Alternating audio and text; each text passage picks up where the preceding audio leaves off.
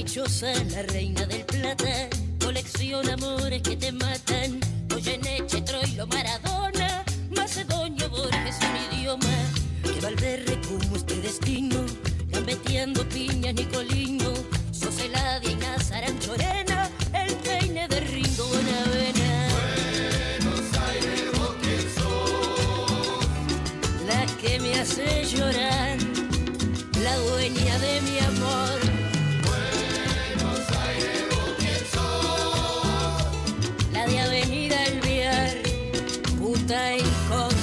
Constitución.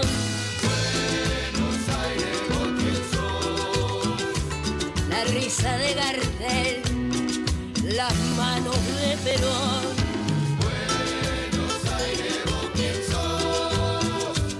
Lizondi que no frena, Soserati, Charlie, Luca Prodan, Nelio Marimansi, Ferrer y Piazzolla, reino del revés de María Elena, ya no habrá más olvido ni pena, clase media, progre y remolona, las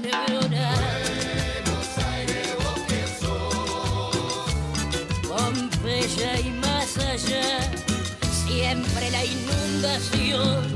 Hola, buenas noches. Estamos empezando nuestra edición del martes 13 de junio de hora cero. Como notarán al escucharme a mí, Guillermo Pintos, eh, no está con nosotros esta noche Gabriel Plaza, nuestro coequiper en este viaje que tenemos todos los martes directamente desde La Plata, se hace presente. Buenas noches, Guille. Gracias, gracias por eh, esta No, al aire. no sé. Es solo el feliz cumpleaños y listo. Bueno, que lo disfrute, ¿no? Bien merecido. Ahí va, Gaby, este programa está dedicado a tu cumpleaños. Y yo creo que a él le hubiera gustado mucho hablar de lo que vamos a hablar ahora porque venimos de un fin de semana muy particular. Eh, Quizás el mejor fin de semana 2023. y es posible, es posible. En principio hay que pensar en eh, que se trata de una, o se trató de una coincidencia un poco azarosa en función de las fechas y las giras de artistas internacionales. En este caso estamos hablando de que el viernes tocó Caetano Veloso en, Movistar Arena en el barrio Villa Crespo y el sábado en el centro porteño, en el Estadio Luna Park, eh, tocó Jaime Ross. Eh, hoy día uno tiene posibilidades y al momento que me puse a escribir sobre esta coincidencia, busqué en Google Maps Caetano Veloso y al otro día eh, Jaime Ross, dos de los ah, músicos más relevantes de Latinoamérica de los últimos 50 años, sin duda, con lo cual podemos decir que fue una especie de privilegio que tuvo la ciudad. Dio la casualidad también que al otro día Uruguay jugaba la final del mundo Sí, en sub-20 verdad. Eh, y Jaime no podía ir y, y lo mencionó como cuatro veces en el Ay, show. me imagino. eh, al es partido. que yo pensé, digo, se habrá quedado a ver el partido. Bueno, Eran 50 kilómetros más. ¿no? Claro. Sí, ni No hablar, pudo. ni hablar. Em, bueno, y en ambos casos creo que superaron ampliamente las expectativas. Hacía muchos años que no venían a tocar. em, Jaime 8. y Caetano por ahí, ¿eh? Caetano ha, venido, pero primero con su proyecto con sus hijos. Eh, Ah, es ofertorio. verdad. Yo no, eh, para mí habían pasado más años, porque yo lo Gil claro, también el disco a dúo no vi. y después con ofertorio con sus hijos. Que de hecho terminó tocando en Lula Palusa. El Lollapalooza. Y hubo un show en el Gran Rex. También, ¿no? sí, de paso, cañazo. Claro. Pero Jaime, 8 años. Jaime, 8 años. No, impresionante. Bueno, eh, empecemos por el viernes. En el caso de Caetano, eh, bueno, vino a tocar su nuevo disco que se llama Moucoco. Está a punto de cumplir 81 años, ahora en agosto. Eh, flota en el aire la sensación, y de eso hablaremos más adelante, de que haya sido la última vez. Yo no creo, pero bueno. Él lo eh, declaró, ¿no? Claro. Sí. Dijo, quizás no. Un diario uruguayo hablando de viajes en avión, digamos, no sé, por ahí Buenos Aires es como una. Caetano vino a cantar a Buenos Aires con, con Joao Gilberto, eh, que yo creo deben haber sido los de su top 5, los mejores 5 shows de su vida, es posible que lo elija por distintas circunstancias, pero por una en particular. Por eso mismo, por esa ligazón que tiene Caetano con la ciudad de Buenos Aires, este, a través de las décadas, eh, quizá haya otra vez, no lo sé, es solo una, este, una idea que se me cruza por la cabeza porque tuve muy presente, yo no sé si está bien o está mal, pero es parte de mi melancolía, estuve muy presente que podía ser la última vez. Sí, eh, ¿No? igual creo que rondaba ese perfume en el. Movistar eh, a partir de su declaración y por supuesto porque está por cumplir 81 años. Claro. Eh, por fuera de eso, había dos elementos más que sobresalientes. Primero esto, presentaba un disco nuevo de canciones inéditas y después estrenaba banda, ¿no? Sí. Terrible. Una quinteto. gran banda, sí. Eh, de algunos músicos muy jóvenes, Sí. eh, algunos de su, de su región, otros eh, más paulistas, eh, pero todos jóvenes, menos de 25. De hecho, él declaraba que algunos de ellos no los conocía hasta formar la banda. Me imagino. Y por lo menos el inicio, incluso las canciones más emblemáticas de su nuevo disco. Meucoco, donde menciona a Joao Gilberto y habla de la sensación y de que ahí fue el Big Band de su vida realmente, y así fue. Y, mm, y los Anjos Tronchos, que es como una radiografía, una instantánea de Caetano sobre el mundo hipertecnologizado de hoy, este, de Silicon Valley a, a Billie Eilish. Eh, y después, bueno, los super clásicos, varios de ellos infaltables, ¿no? Sí, Leocinio. claro, eh, tocó claro, un tema de tranza que, claro. que no, no lo toca nunca y de hecho armó un arreglo, esto con, con la banda nueva, eh, basado en un fan carioca. Impre- para mí fue uno de los mejores Sí, momentos del verdad, show. Eh, tranza es de el 72. 73, bueno, el disco 73. cumplía 50 años. disco. Impresionante. Es el disco, el disco, bueno, para muchos, el mejor disco de Caetano, es el disco que disco. canta en inglés, el disco que graba en Londres Mm. en su exilio. Eh, impresionante, impresionante. eh, eh, el- el- la sobriedad, la justeza de su banda, la escenografía, eh, cómo estaban repartidos en el escenario, bueno, magnífico. Hasta. Leoncino tuvo algunos detalles Sí. musicales. Él siempre la hace muy chiquita, ¿no? Sí. Solo su voz y su guitarra. Pero invita a la banda y adaptado al color de su banda. hay sí, arreglos. verdad, No, muy verdad. lindo, muy lindo show. Bueno, y el sábado, en otro ambiente, te diría más tradicionalmente porteño, de hecho el Luna Park lo es, y la esquina de Corrientes y De, de conocer la lista y después de escuchar Sí. esas canciones, no tenía ningún. Viste que uno siempre a veces tiene un retruco de tipo, bueno, Claro. podría haber hecho Podría esta. haber, las o hizo la- todas. No, no me quedó. Hizo hasta Victoria Baracón, que es Sí. la canción dedicada a su abuela anarquista, ¿no? Que construye a partir de una carta que él encuentra en su casa materna. eh, desde ahí hasta todos sus clásicos.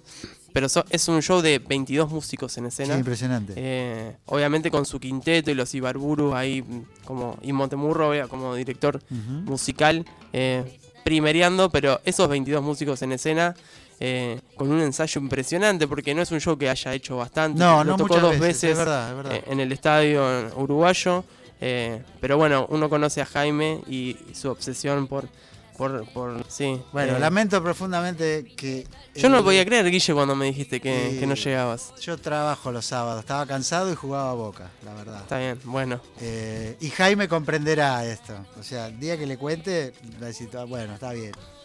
Tenés razón. Pero estábamos la misma fila del Movistar Arena, Claro, de todos los notables, menos yo. eh, Demasiado. era lo mismo en el Luna Park. También hay que decir que para nuestra edad es demasiado movimiento. Dos shows en dos días consecutivos. Así que, Vamos, Guille. en fin. Vamos. Bueno, eh, yo pensé en el inicio de este programa eh, en función de esto que acabamos de comentar. Y ayer, hoy día, todo se registra. Encontramos en redes sociales el audio de un momento particular del show de Caetano del, del día viernes, este, cuando debe haber sido el- uno de los dos o tres parlamentos más o menos largos que tuvo el- el- durante la hora y media. Sí, del habló show. poquito. Habló poquito. Pero en este en particular hay un par de detalles que vamos a empezar a escuchar ahora. Espero que sea bastante audible y comprensible. Pensemos que esto es una grabación de ambiental. y como una demostración de honor que siento porque después de cantarla en Chile llegué a Buenos Aires y gané un, no sé, un premio que se llama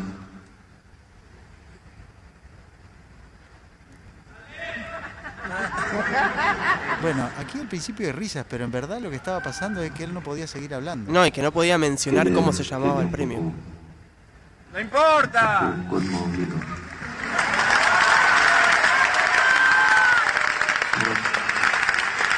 Pero, pero. El premio se llama Mercedes.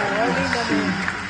Bueno, yo empecé un trabajo que vino en 67, 1967, el año que, que murió Violeta. Y esto es para mí como, porque entonces yo no me interesaba por esas canciones que mis amigos universitarios cantaban y, y les gustaba, les- gustaban, porque yo estaba mirando a los boleros melodramáticos que eran considerados de mal gusto para ponerlos en, en una perspectiva diversa, diferente. Y entonces yo no, no, no pensaba mucho en estas canciones que eran consideradas serias. Cultura popular de Brasil y en particular dentro de una cultura que podemos llamar de izquierda o progre, donde él nunca encajó por distintos motivos y nunca fue bien visto. Claramente ese favor le corresponde a Chico Buarque, que es el músico serio. El intelectual el de- de la intelectual ideológico, bien de izquierda, bien eh, fundamentado. Caetano es alguien, claro, Caetano es alguien que eh, siempre recuerdo este, este detalle que me contaba un amigo carioca. Me dice, Caetano en Buenos Aires hubiera sido amigo de Susana Jiménez, por ejemplo. ¿No? Como para resaltar por qué lado iba. Entonces es muy normal que él cuente que en los 60 estaba en otra. Caetano estaba en la psicodelia, los Beatles, le- la joda, digamos. Violeta Parra, mm, demasiado serio. Bueno, la introducción vino a cuento de que después la cantó a esa canción, ¿no? Que es la canción. Y entonces pensé que por ahí podía ser un buen inicio. sábado, una de las versiones que le gusta de las últimas, él dijo, me gusta la de, me gusta la de Zoe Gotuso. dijo. Escuchamos entonces dos generaciones de cantautoras de esta parte del mundo, gracias a Dios. Violeta Parra, Volver a los 17, y después Zoe Gotuso haciendo Amándote de Jaime Ross.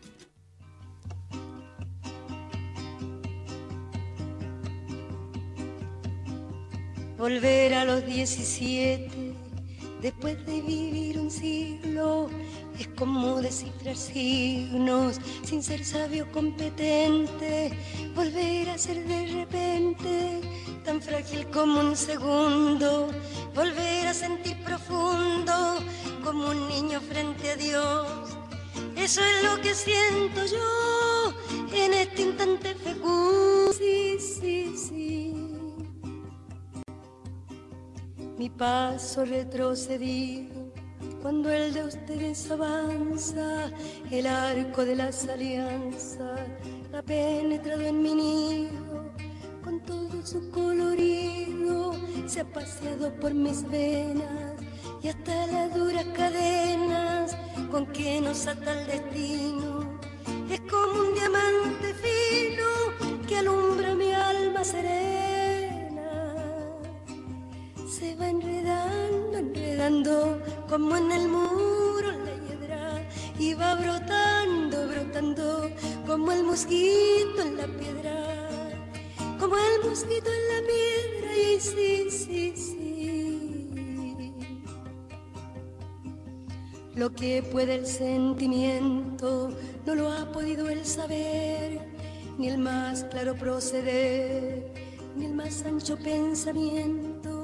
Todo lo cambia al momento, cual mago condescendiente nos aleja dulcemente de rencores y violencia. Solo el amor con su ciencia nos vuelve tan inocentes se va enredando, enredando, como en el muro la hiedra, y va brotando, brotando, como el mosquito en la piedra, como el mosquito en la piedra, y sí, sí, sí. El amor es torbellino de pureza original, hasta el feroz animal susurra su dulce trino, detiene los peregrinos, libera los brotando, brotando, como el mosquito en la piedra, como el mosquito en la piedra, y ahí sí, sí, sí. De par en par la ventana se abrió como por encanto, entró el amor con su manto, como una tibia mañana, al son de su bella diana, hizo brotar el jazmín, volando cual serafín, al cielo le puso arete, y mis años 17 los convirtió al querubín, se va enredando, enredando, como en el muro la piedra, y va brotando, brotando, como el mosquito en la piedra, como el mosquito. Algún día verás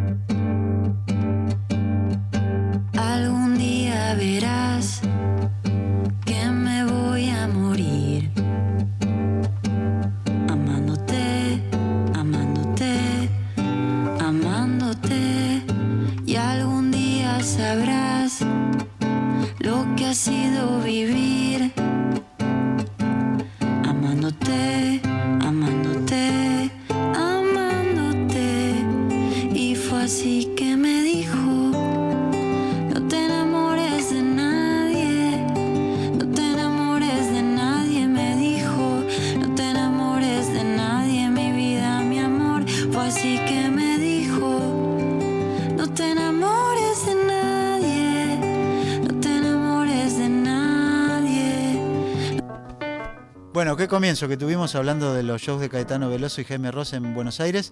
Hay que decir que una semana antes tocó Rubén Blades aquí en, en Buenos Aires también. Sí, fueron dos semanas de. ¿Fuiste a tres- verlo? No, no, no llegué al de Rubén porque era un miércoles. Era un miércoles, muy Yo difícil. trabajo hasta tarde en La Plata, soy platense. eh, no llegaba. Lo Claro. lamenté porque fueron todos mis amigos. No, tremendo. Tremendo porque además se trata en un punto, bueno, e- esto me quedó por decir también, ¿no? Eh, Jaime está por cumplir 70. Entonces, bueno, un poco de lo que vamos a hablar ahora. Sí. Este empieza a rondar esa sensación de ¿se repetirá esto? Creemos que sí. Pero bueno, Bueno, Rubén Blades, eh, uno de sus chistes algo, eh, ¿no? en vivo, dijo: ¿Vieron que no bajé de tono en ninguna de estas ah, canciones? le dieron cinco minutos Mm. y a donde los actores de Hollywood eh, también a veces hablé una hora y media con Rubén Blades hace dos o tres años en plena pandemia. Este, además de que yo para mí integra la banda de sonido de mi infancia en ambos casos porque eh, mi hermano en mi casa ejerció una fuerte influencia musical sobre mí y además bueno los trató como periodista y demás. Eh, eh, eh, re- resultaba realmente impresionante poder hablar con estas personas. ¿no? Igual son esos músicos que consideran eh, el periodismo y las entrevistas parte de su obra, ¿no? Sí. Eso llega hasta Calamaro más o menos. De ahí para arriba eh, tenían como un sentido de pertenencia y de, de interrelación con el periodismo, porque consideraban, Dárgelos también lo, lo- lo hizo bastante en su momento, parte de su obra. Me parece, me parece lindo ese foco. Eh, Sí. Y además, por ejemplo, en el caso de Jaime Ross, es una persona que te devuelve un centro de cualquier cosa, Sí, ¿no? verdad. No, y por otro lado, forman parte de, de generaciones en donde, bueno, aburridas. No, pero Vayamos está- a hablar de música. Está conectado porque mm, la columna eh, nace también a partir de, estos de estos tres referentes. La- al principio con obviamente la declaración de Caetano de no sé si voy a seguir girando y me puse a pensar en despedidas eh, de la música popular. Eh, hay varias, eh, algunas son eh, planificadas, otras son abruptas, obviamente relacionadas con, con- con sus muertes. Y la primera obviamente es, Guille, yo creo que vos estuviste en Vélez con, con las bandas eternas. Sí, sí, sí, Fuiste sí, a la sí, sí, despedida. sí, sí, sí. Eh, monumental de la obra de Spinetta terminó siendo eso, ¿no? Como una Me gran llevaron a pasear por el backstage un Te pones a pensar, te veo la cara y te pones a pensar. Y me llevó un amigo que no tenía nada que ver con la música, pero estaba. Yo creo que cambiaba cinco shows de la 9 de julio con. Tipo, bueno, era esto, esto era lo único que No, quería sí, para mi vida estoy musical. seguro que sí. ¿Cómo, cómo lo extraño, por Dios? Bueno, termina siendo el show de las bandas eternas una de, de las últimas instancias eh, de registro musical de, Luis Alberto Spinetta, porque recordemos que fue el 4 de diciembre del 2009 y el... Ahí estamos escuchando Test para 3 de fondo. Y el flaco fallece el 8 de febrero del 2012, ¿no? Muy poquito. Eh, recordemos que su último disco solista se editó en 2008, que es Un Mañana. Acaba de pasar un compañero de la radio con un buzo de Mañana, eh, lo vi de fondo. Sí. Eh, así que termina siendo de alguna manera eh, la despedida eh, de registro musical de Luis Alberto Spinetta. Si te parece, escuchamos 15 segundos Por de esta canción. por favor.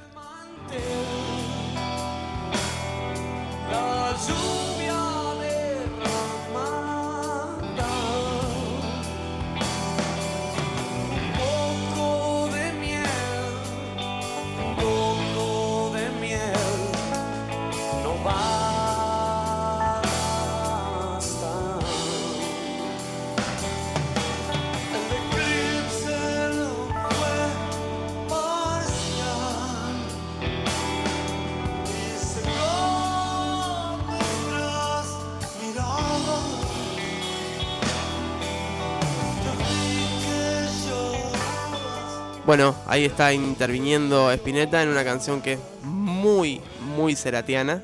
eh, y se dio esa mixtura gracias a eh, vemos como cierta planificación o cierto apuro para eh, desarrollar ese registro porque eh, en el medio de- del desarrollo de ese proyecto musical eh, la salud del chango Sí. empieza a estar todo mal, Qué ¿no? cosa, ¿no? empieza a empeorar y aceleran la filmación. Estaba programada para un año hacia adelante.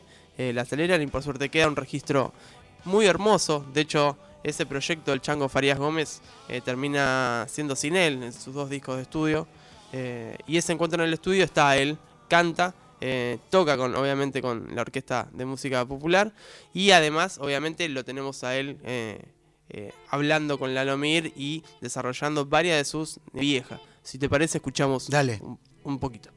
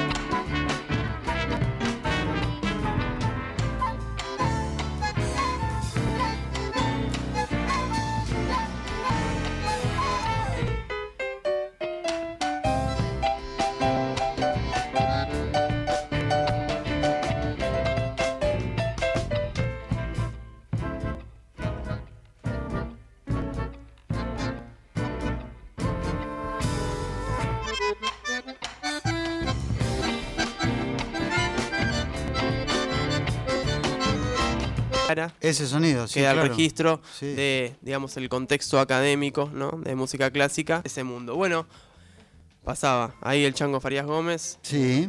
abrazo grande. Para el tercer ejemplo, eh, creo que no te... ¿Vos fuiste a...?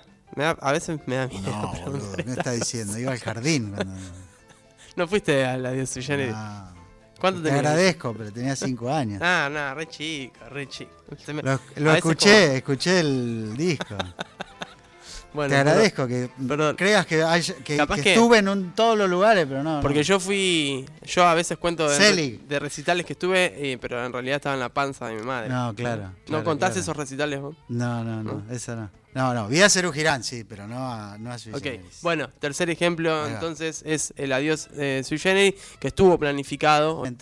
Em, pero bueno, a, eh, a más de un periodista, incluso pienso este, en, todas las redacciones de diarios que estaban en la zona céntrica de la ciudad, haber visto cola de, jóvenes de pelo largo y jeans y pantalones este, pata de elefante, haciendo la cola para entrar al Luna Park, incluso en horario de matiné, por la tarde, ¿no? Y eso llamó la atención y eso se publicó en los diarios de la época, como una demostración de un emergente juvenil que nadie registraba. Terminan siendo dos funciones, Sí, ¿no? señor. Porque agotan la primera al toque y en total fueron 30.000 personas adentro del Luna Park. Era más grande antes la disposición de- del lugar.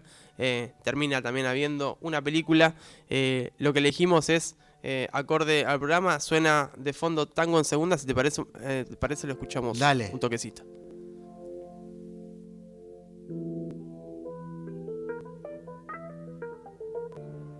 Teleteatro del futuro, patafísica del sur.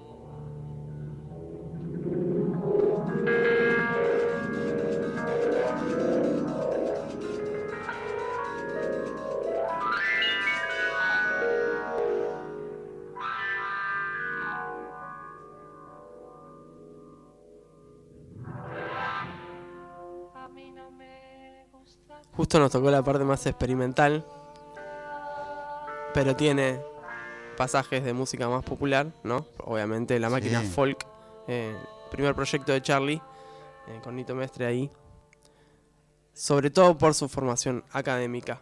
Bueno, ahí pasaba entonces Tango en Segunda del Adiós Sui Generis, Estamos hablando de Desped, ¿no? al aire de... Estaba en una montaña, recuerdo. Es cierto, sí, Eh, sí. Tilín. Est- Se estaba- llamaba- ¿no? Y sabemos que son malas, pero acá fue para el bien que trabajaron y pusieron el presupuesto necesario para este, eh, grabar este disco, eh, rodear a Mercedes con un seleccionado inédito y posiblemente irrepetible de músicos que cantaron con ella, Sí, que hacían fila por cantar con ella, por otra parte. En- Pero bueno, Y en su momento de mucha trascendencia masiva, como René de Calle 13, todo, Shakira. todo, que- el- ¿no? sí, por eso. Después, obviamente, Luis Alberto Spinetta, Cerati Charlie. Mucho dinero invertido, bien gastado, digamos. Y de hecho, hablando de corporaciones, digamos, el productor es Afo Verde, ¿no? Que muchas veces es como el ente del mal en la música popular, pero en este caso, eh, obrando para Afro el bien. Verde y otro gran amigo de la vida de este mundo discográfico que se llama Rafael Vila, que trabajó en la diaria con esto. La verdad que fue un laburo monumental. ¿Alguna vez? celador de sueños.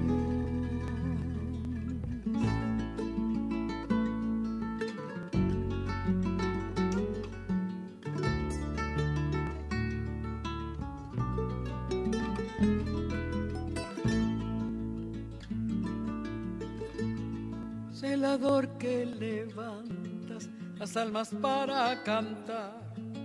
Y aunque sea muy tarde, siempre quieres coplear.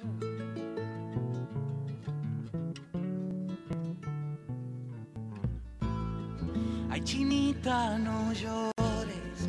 Vamos Escuchá esta fecha. Se editó el 27 de marzo del 2009 2009, sí. y Mercedes fallece el 4 de octubre del 2009. Fíjate Wow, si no fue sí. premoni- premonitorio y un gran cierre en términos discográficos de la cantora más importante de la historia de la música La popular. cantora de todos los Latinoamérica. tiempos. Sí, sí. Vos fíjate cómo terminamos volviendo a ella, ¿no? Porque empezamos Todo el tiempo. con Caetano Veloso hablando de ella.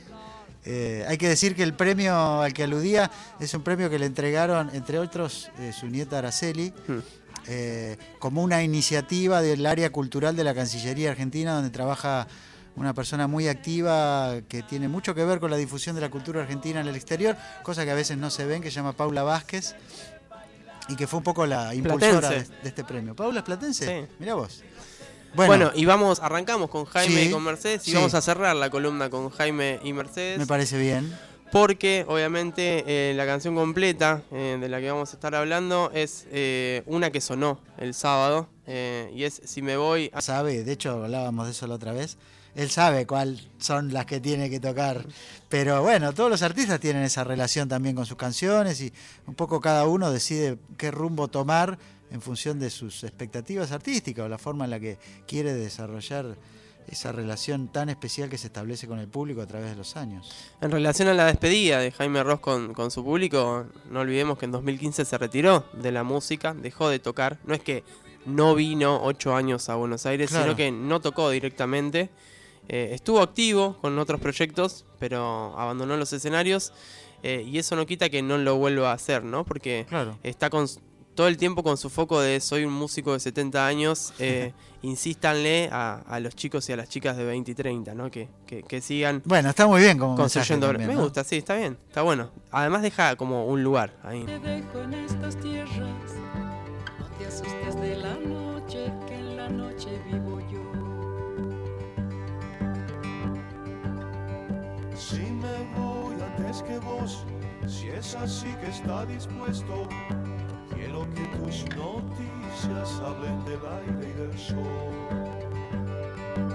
Quiero que siempre recuerdes lo que dijimos un día, que cada vez que te ríes, río contigo, mi amor. Y no te olvides real, que se adivina en la vida, y es que la vida misma es un milagro de amor. Es que la decirte mi amor, en mi corazón, y no nos encontraremos, pues siempre estuve a tu lado. ¿Hacia dónde y hasta cuándo? Esas son cosas de Dios.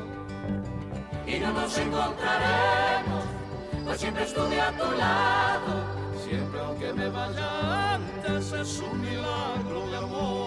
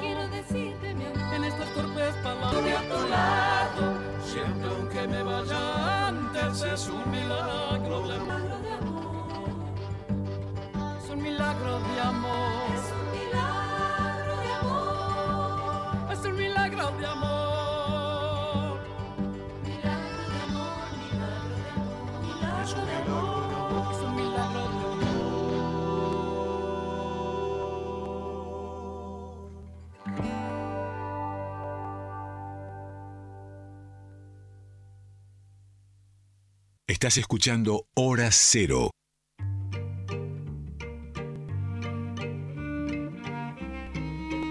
Estamos acercándonos a la medianoche, como nos gusta decir con Gaby, cerca de la medianoche.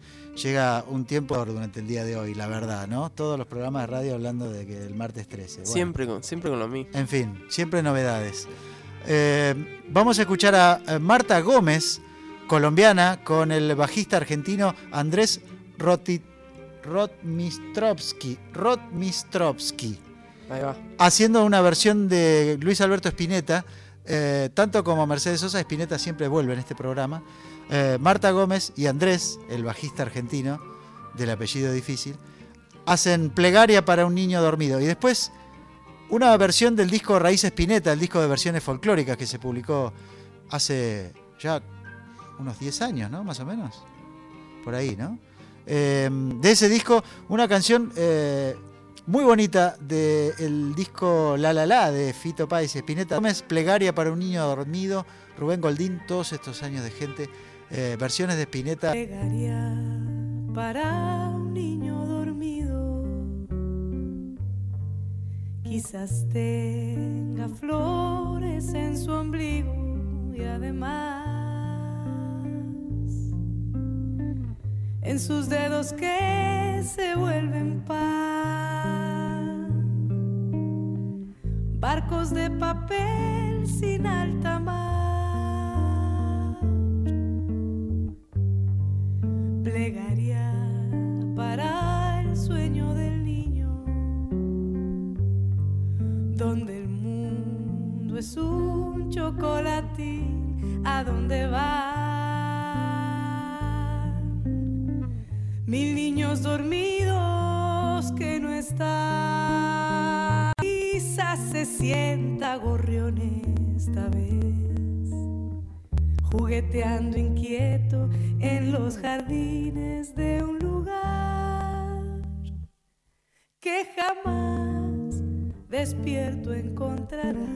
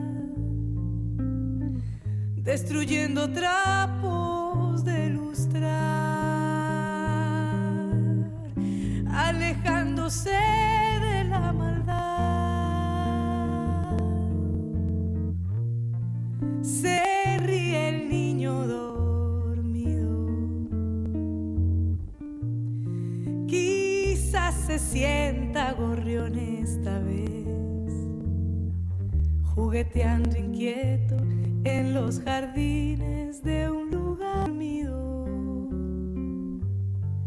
Quizás tenga flores en su ombligo.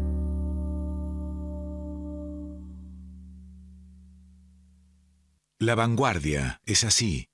Hora cero.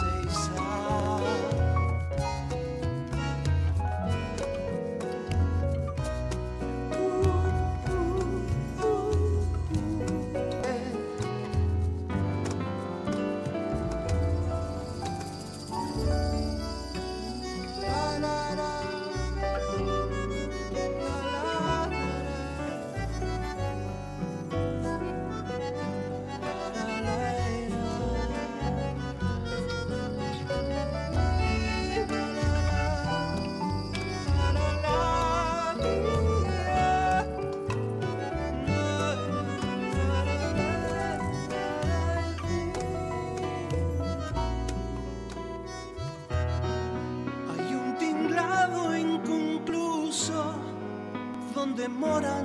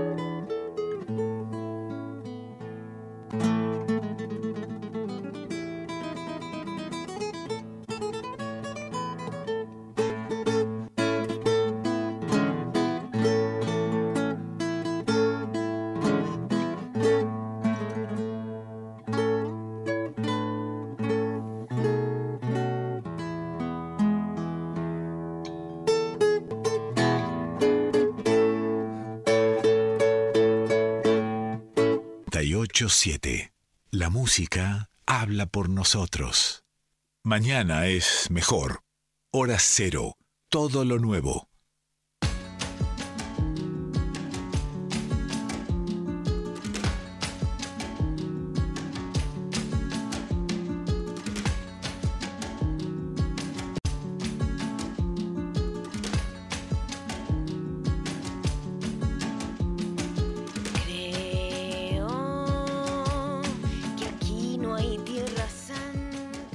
Hemos atravesado la frontera a la medianoche, estamos en el nuevo día, miércoles 14 de junio del año 2023. Le contamos a nuestros oyentes alrededor de la Argentina y me acuerdo en este momento que durante una hora no mencioné el WhatsApp de Nacional Folclórica, que es el 11 3109 5896, 11 3109 5896. Estamos en Twitter, Facebook e Instagram como Folclórica FM 987. Decía, han pasado algunos minutos del nuevo día.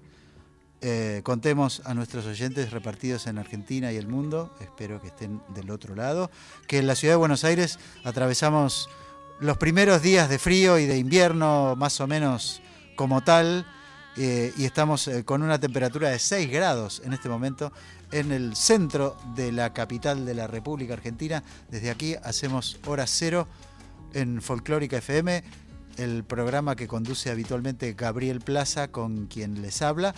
Hoy, mejor dicho, ayer Yo creo que me estoy resfriando en vivo. En vivo. Así que, pero no pasa nada. Estoy contento. Bueno, y iniciamos esta hora, la última de hora cero, con nuevos discos, canciones nuevas que han aparecido. Em, dos chicas que nos gustan. eh, una de ellas es Luz Matas, que acaba de publicar eh, Ay de mí. Eh, un nuevo disco que va a presentar el sábado 24 en Rondeman Abasto. No conozco Rondeman Abasto. Es lindo, lindo, lindo lugar. Bien, esto queda en la calle Lavalle 3177, pleno Abasto. Eh, ahí va a tocar Luz Matas el sábado 24. Y mm, de ella vamos a escuchar esta canción eh, escrita por la cantautora autora salteña. Discaso hizo Feli Colina Los Sí, señor. Los Infernales. ¿Tiene alguna remembranza rosesca este título? No, de- eh, Los a Infernales Güemes. del Monte no. No, a Güemes, el, el- el ejército de Güemes. Ah, que, bien. Digamos que es el caudillo insignia de Salta. Sí, señor. Se llamaban los Infernales. Ah, bien. Y es este grupo de gauchos que mantuvo y aguantó el territorio con boleadoras y trucos de magia. Bueno, estamos en la semana de Martín Miguel de Güemes, un prócer de la Argentina. Eh, este viernes 17 o sábado, el sábado 17 es el día en el que se recuerda su paso a la inmortalidad. Así que nos viene justo eh, ir por el lado de la salteña Feli Colina. Entonces, lo presenta también al disco en Vorterix eh, prontamente. No sí sé si señor, el esta se- 9 de julio, en Ok. otra fecha patria. El nuevo disco de Feli Colina se llama Los Infernales del Valle Encantado. En todo caso, Les Infernales, ¿no? Sí, porque le puso una X para Sí. molestar a la gente tradicional de Salta. Esas Y- son sus palabras. Y es un disco de versiones. Es un disco de versiones más eh, una chacarera que se llama justamente lo remite al. Exactamente, te iba a decir. Pero es una gran versión eh, y además eh, tiene que ver con los discos del año para mí. Bien. Eh, el- Son estuve Seis reseñándolo. u ocho canciones, ¿no? Son siete, en, Siete, en- mirá. en total. Eh, y van a ver que tiene como una lógica lírica. Ok. En donde la mixtura es obviamente la música urbana eh, que la envuelve a ella con el cancionero folclórico argentino. Vamos a escuchar entonces dos novedades discográficas, dos chicas que se hacen notar. Luz Matas haciendo Aguacero, una canción de la venezolana Rebeca Roger, y Feli Colina haciendo Trigal, de ya saben quién.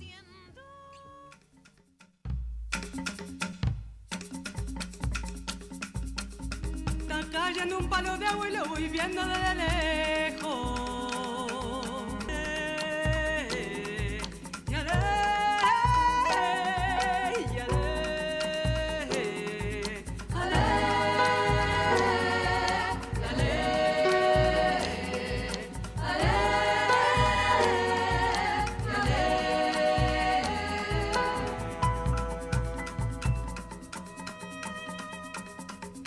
Contra viento y marea seguiré cantando yo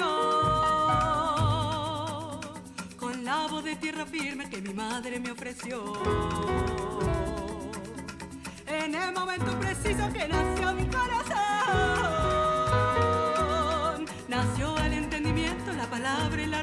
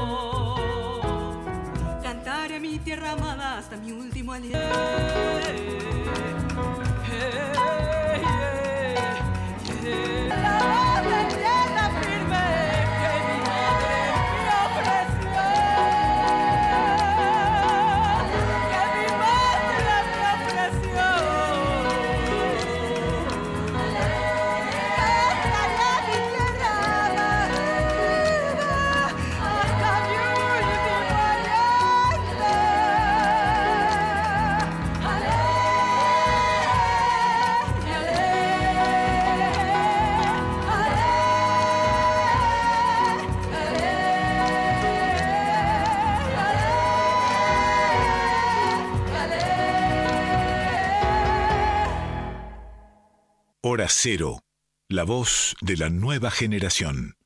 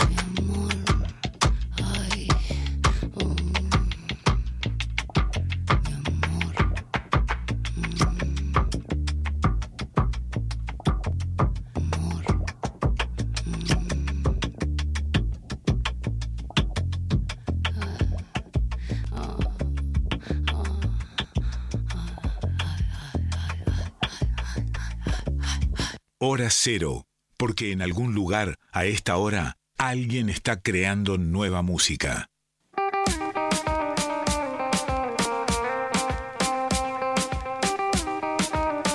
Bueno, los que pasaban recién, las que pasaban recién, eran primero Luz Matas haciendo Aguacero de su nuevo disco Ay de mí. Y después escuchamos a Feli Colín. Le da el link de Los Infernales del Valle Encantado. Este es como un lado B, pero lo tomamos como un tercer disco porque Claro. Realmente tiene eh, una construcción. Para mí encontró su personalidad sonora en este disco. A mí me Tan da la sensación, viéndolo desde bastante lejos, que esta chica, bueno, primero va a tener que, va a dar que hablar en la, la próxima década, creo. Y por otro lado, eh, veo en ella una constante búsqueda, porque este disco claramente no remite ni es como el anterior o como No, por fue ahí su aparición. Tiene la, la mixtura en el, en el horizonte, pero acá mezcló las dos cosas que mejor le salen: la música urbana y el cancionero Claro, folclórico. claro. Está ahí, creo. La onda está ahí, me parece. Claro. Para ella. Y no hay muchos cruces de caminos de ese. No, actualmente. Todavía no, pero vendrán. Sur, vamos para el lado del norte, vamos al Perú. Vamos a escuchar música peruana, nueva música peruana y nueva música colombiana. Dos países andinos que tienen costa del Pacífico. Colombia también la tiene del lado del Mar Caribe. Eh, novedades. En un caso, estamos hablando en primer lugar del dúo peruano Tú por aquí, yo por allá. Hay una cierta efervescencia musical en Perú, un país muy castigado, muy inestable políticamente y socialmente y económicamente en los últimos 20 años. Creo haber perdido la cuenta de la cantidad de presidentes que han pasado. Ha habido suicidios de expresidentes, expresidentes presos, otros extraditados de Estados Unidos.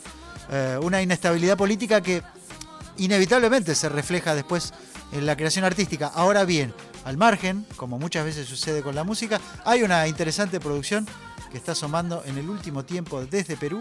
De ahí vamos a escuchar al dúo Tú por aquí, yo por allá.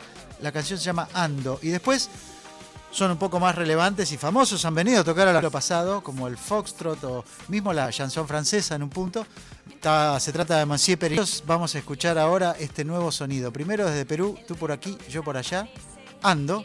Y después Monsieur Periné, La Pea.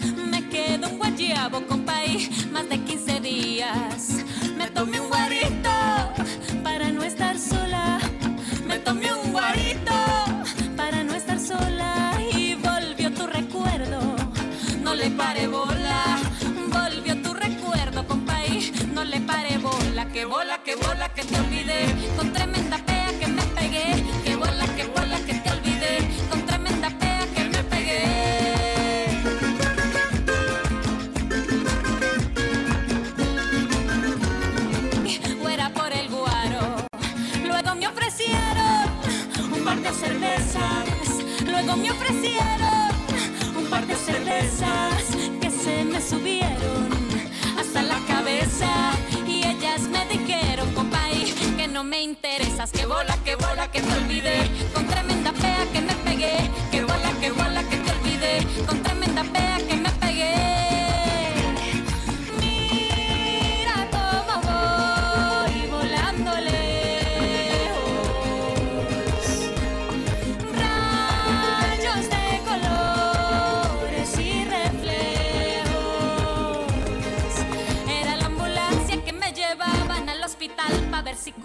curaban este guayabo que me dejaste y yo solita me curé. Que bola, que bola, que te olvidé.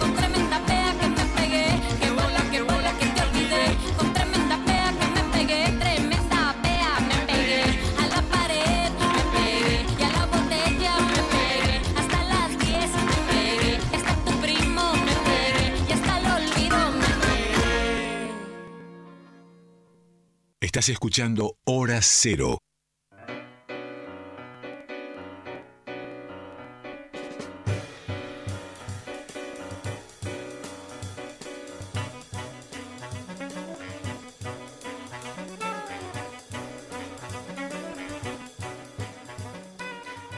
Bueno, volvemos de nuestro viaje por los Andes de Sudamérica en un trayecto imaginario. Venimos de Colombia, escuchamos a Mencier Periné recién y antes a los peruanos tú por aquí y yo por allá. En un caso un descubrimiento y en el caso de Mencier Periné que me dijiste que los viste acá en Buenos Sí, Aires. sí, los vi, me, me gustan. Me- Más, ¿cómo llamarlo? Arraigado con la tierra. De que, una, Que, sí. que los nuestros, me parece, sí, ¿no? no- porque no es ecologismo hippie, ah, hay como un tratamiento un poco más profundo eh, a partir de la música, ¿no? Total. En Colombia hay una escena emergente musical, yo te diría de las más activas que hay Sí, en sí, Sudamérica hoy sí, día.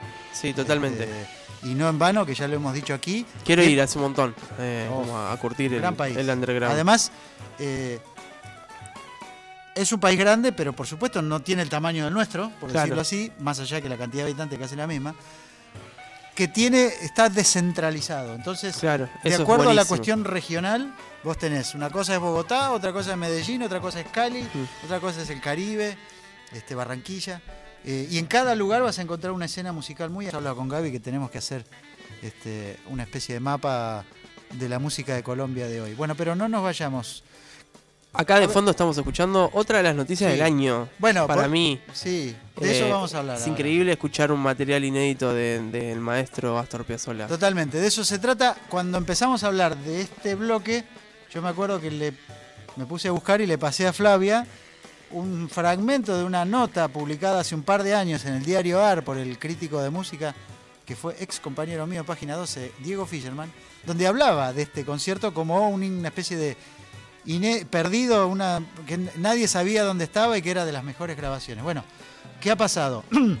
se editó Hay que definir. bueno, este disco tiene una historia, se grabó en 1963 como parte de una actuación radial. de- 34 con ese quinteto nuevo, me parece que ahí está como el bacalao.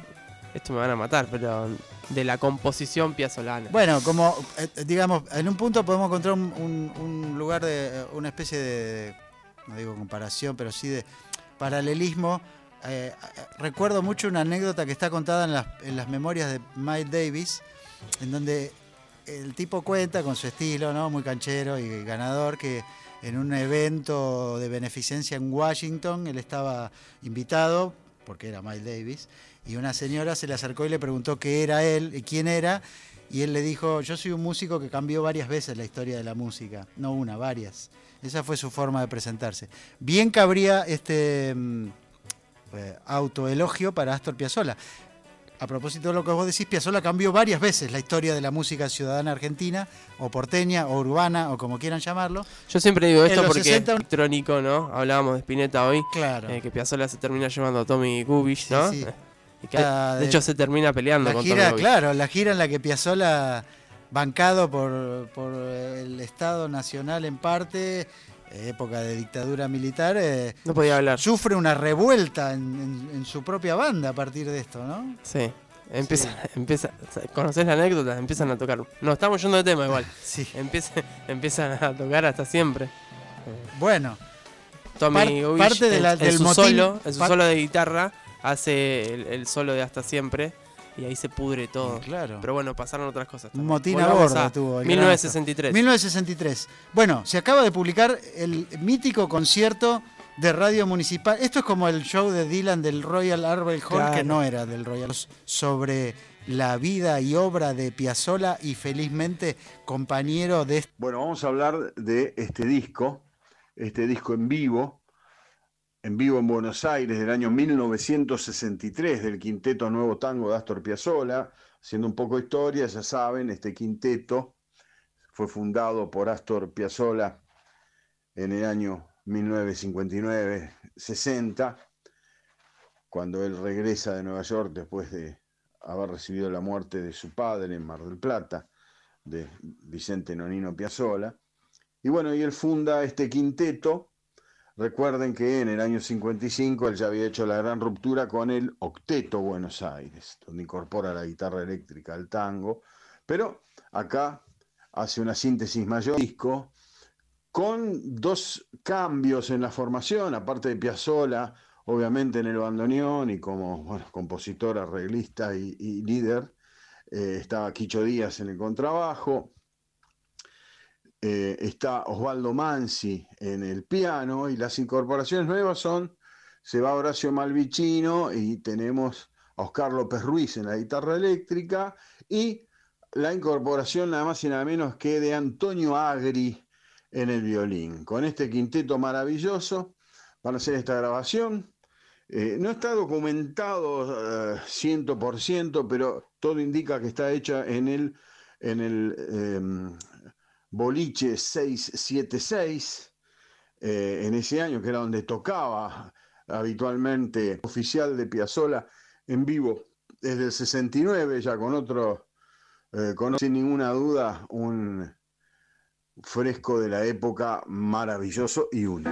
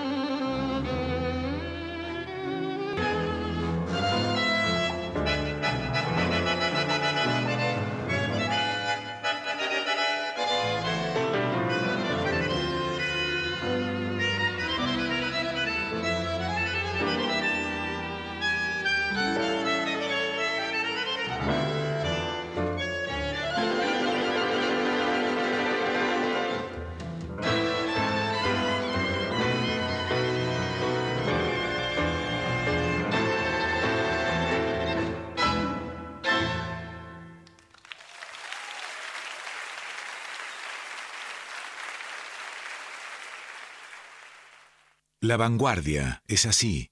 Hora cero.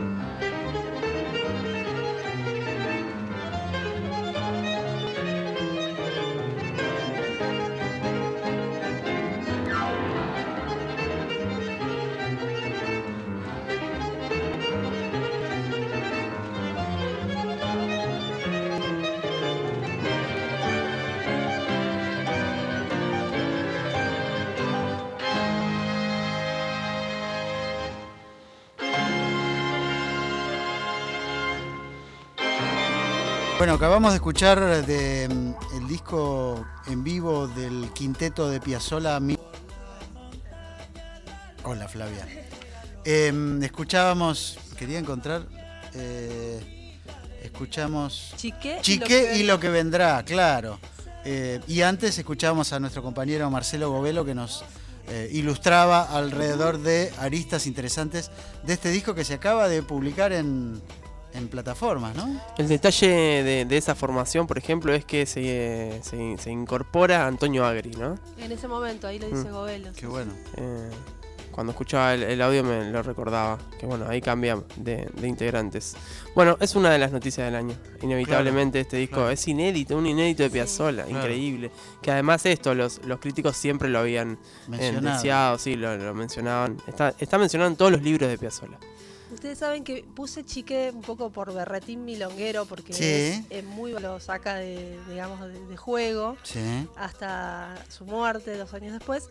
Y eh, bueno, ahí también eh, tocaron juntos Chiqué y otros tantos clásicos, que ese también sería una edición increíble, Claro. algo que nos debemos, un, un material oficial, bien editado, ¿no? Bueno, ojalá suceda. También pensaba que em, el, el perfil público y la imagen que ha quedado Piazzolla como, como revolucionario y como este, anticonservador impide que muchas veces esté la visión de que era un gran eh, amante de este tipo de tangos como el que vos estás hablando. Sí. Que inevitablemente clásico, digamos, un, un alumno aventajado de esa corriente también. Bueno, él se Sí. crió ahí. Sobre todo siempre tuvo, bueno, excelente relación y buenas palabras eh, eh, sobre Troilo y Claro, también sobre claro, Pugliese. Claro, claro. Arranca tocando con Troilo, Sí, sí. la orquesta de Troilo. Tremendo. Bueno, eh, damos vuelta a la página y Flavia Sí. Nos Seguimos. eh, presenta en con nosotros para contarnos sí. de qué viene. Seguimos en la senda del tango, pero no, porque en realidad vamos a hablar de una agrupación tanguera del siglo XXI que Sí. es la chicana, pero Sí. se están metiendo de nuevo, digámoslo, con eh, el folclore. eh, adelantaron una samba en redes sociales, Bien. así, diciendo, bueno, esto es un futuro disco eh, folclórico, con tintes, con tintes folclóricos o aires folk, como les gusta decir a ellos. Ajá. Y es una samba hecha y derecha con una guitarra eléctrica por ahí, alguna cosa, siempre la psicodelia de Hacho Stoll dando vuelta. Sorpresivo porque la chicana se habían separado, se habían, o se había ido a, dorm- a dormir la siesta, Claro, ¿no? ¿cu- Como, ¿cuántos como banda. años estábamos hablando de pausa? No, hace, No. no hace tanto, no. ¿no? No, no, no, no, porque de hecho se llama La Trampa. Y eh, también unos, unas semanas antes de esto sale en redes, en redes, en plataformas, un concierto de 2007 en el en Ateneo Ujú. que dieron en llamar Viaje Astral, como una de las canciones que está en el disco. Eh, bueno, allí hay varios clásicos que se tocaban en esa época, ¿no? De- Sí. Del repertorio propio de la chicana, sobre todo las canciones de, de Hacho. Y entre ellas hay uno eh, que tocaban que se llama Ayer, Hoy, Era Mañana, que es el nombre del primer disco, pero es un tema que sale del tercer disco. Sí. Y que no es un tango tampoco, es... eh, Y un una- diálogo también con Charlie García, ¿no? Obviamente. Ahí va, es una canción con aires folclóricos, como ellos este, Aire de, decir. siempre aire de la aire chicana. de, aire de cuando no sabes cómo. Sale en 2004, por ahí, tercer disco, eh, que acompaña este adelanto de, otro- de un futuro disco, La Zamba, La Trampa.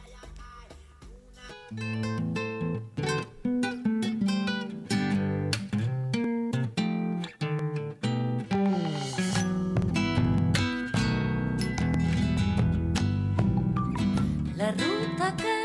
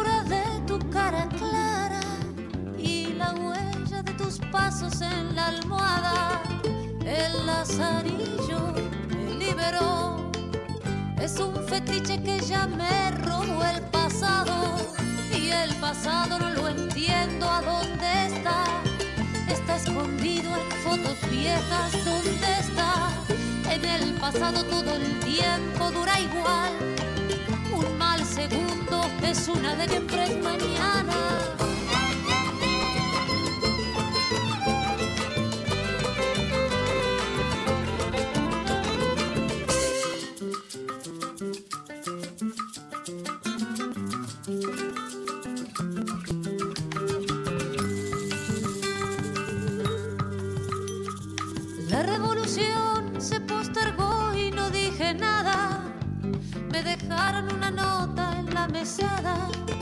El comandante se jubiló.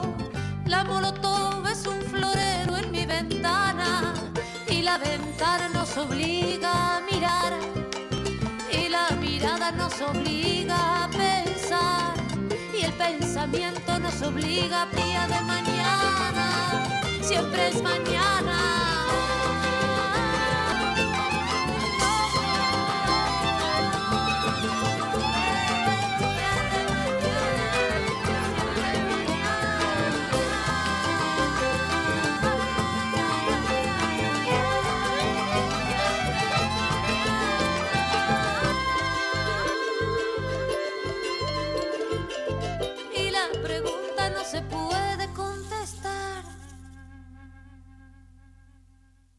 Hora cero. Todo lo nuevo. Bueno, y así como dice, eh, como quien dice agua va, se nos pasó el programa de hoy. Estamos en los últimos minutos de la edición de Hora Cero que va del martes 13 al miércoles 14 de junio. Eh, Gabriel Plaza, habitual conductor de este programa, está celebrando un rato de este en estas circunstancias. Eh, la presencia de Flavia, Flavia tampoco estaba confirmada y finalmente llegó. Está nuestro amigo Víctor al comando de la mesa de control. Más temprano, César Pucheta en asistencia de producción.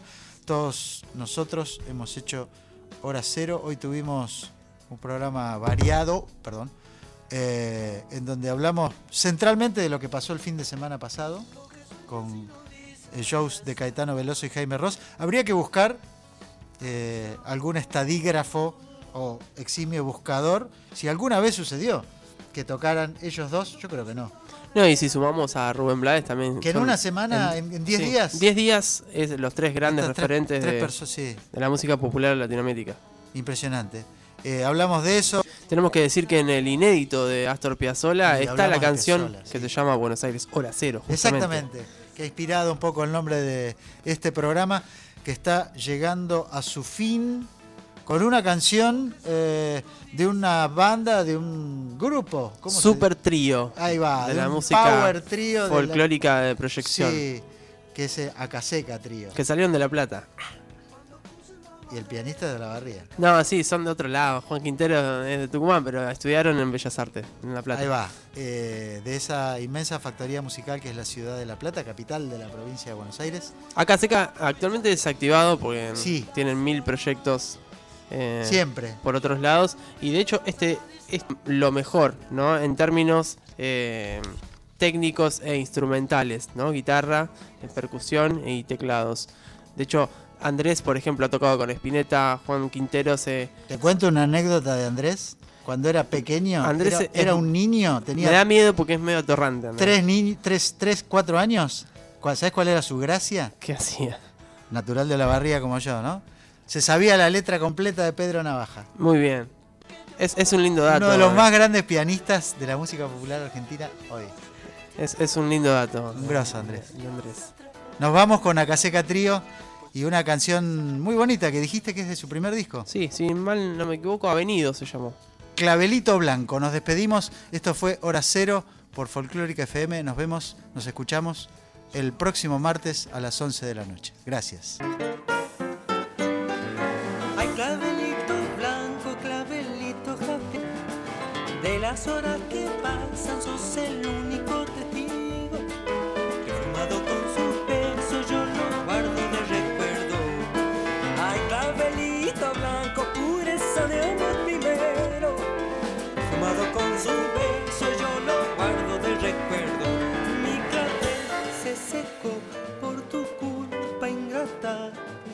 Con no pasar por tu puerto, se acabará el desdén, se acabará el desamor. Ay, tirana sin corazón. Ay, cabelito blanco que un día durmió en su pueblo. Fumado con su beso, yo lo guardo de recuerdo. Como ya de tirarlo, si de ella nada me queda. Por tu puerta, ay, se acabará el desdén, se acabará el desamor. Ay, tirana sin corazón, ay, tirana sin corazón, ay, tirana sin corazón.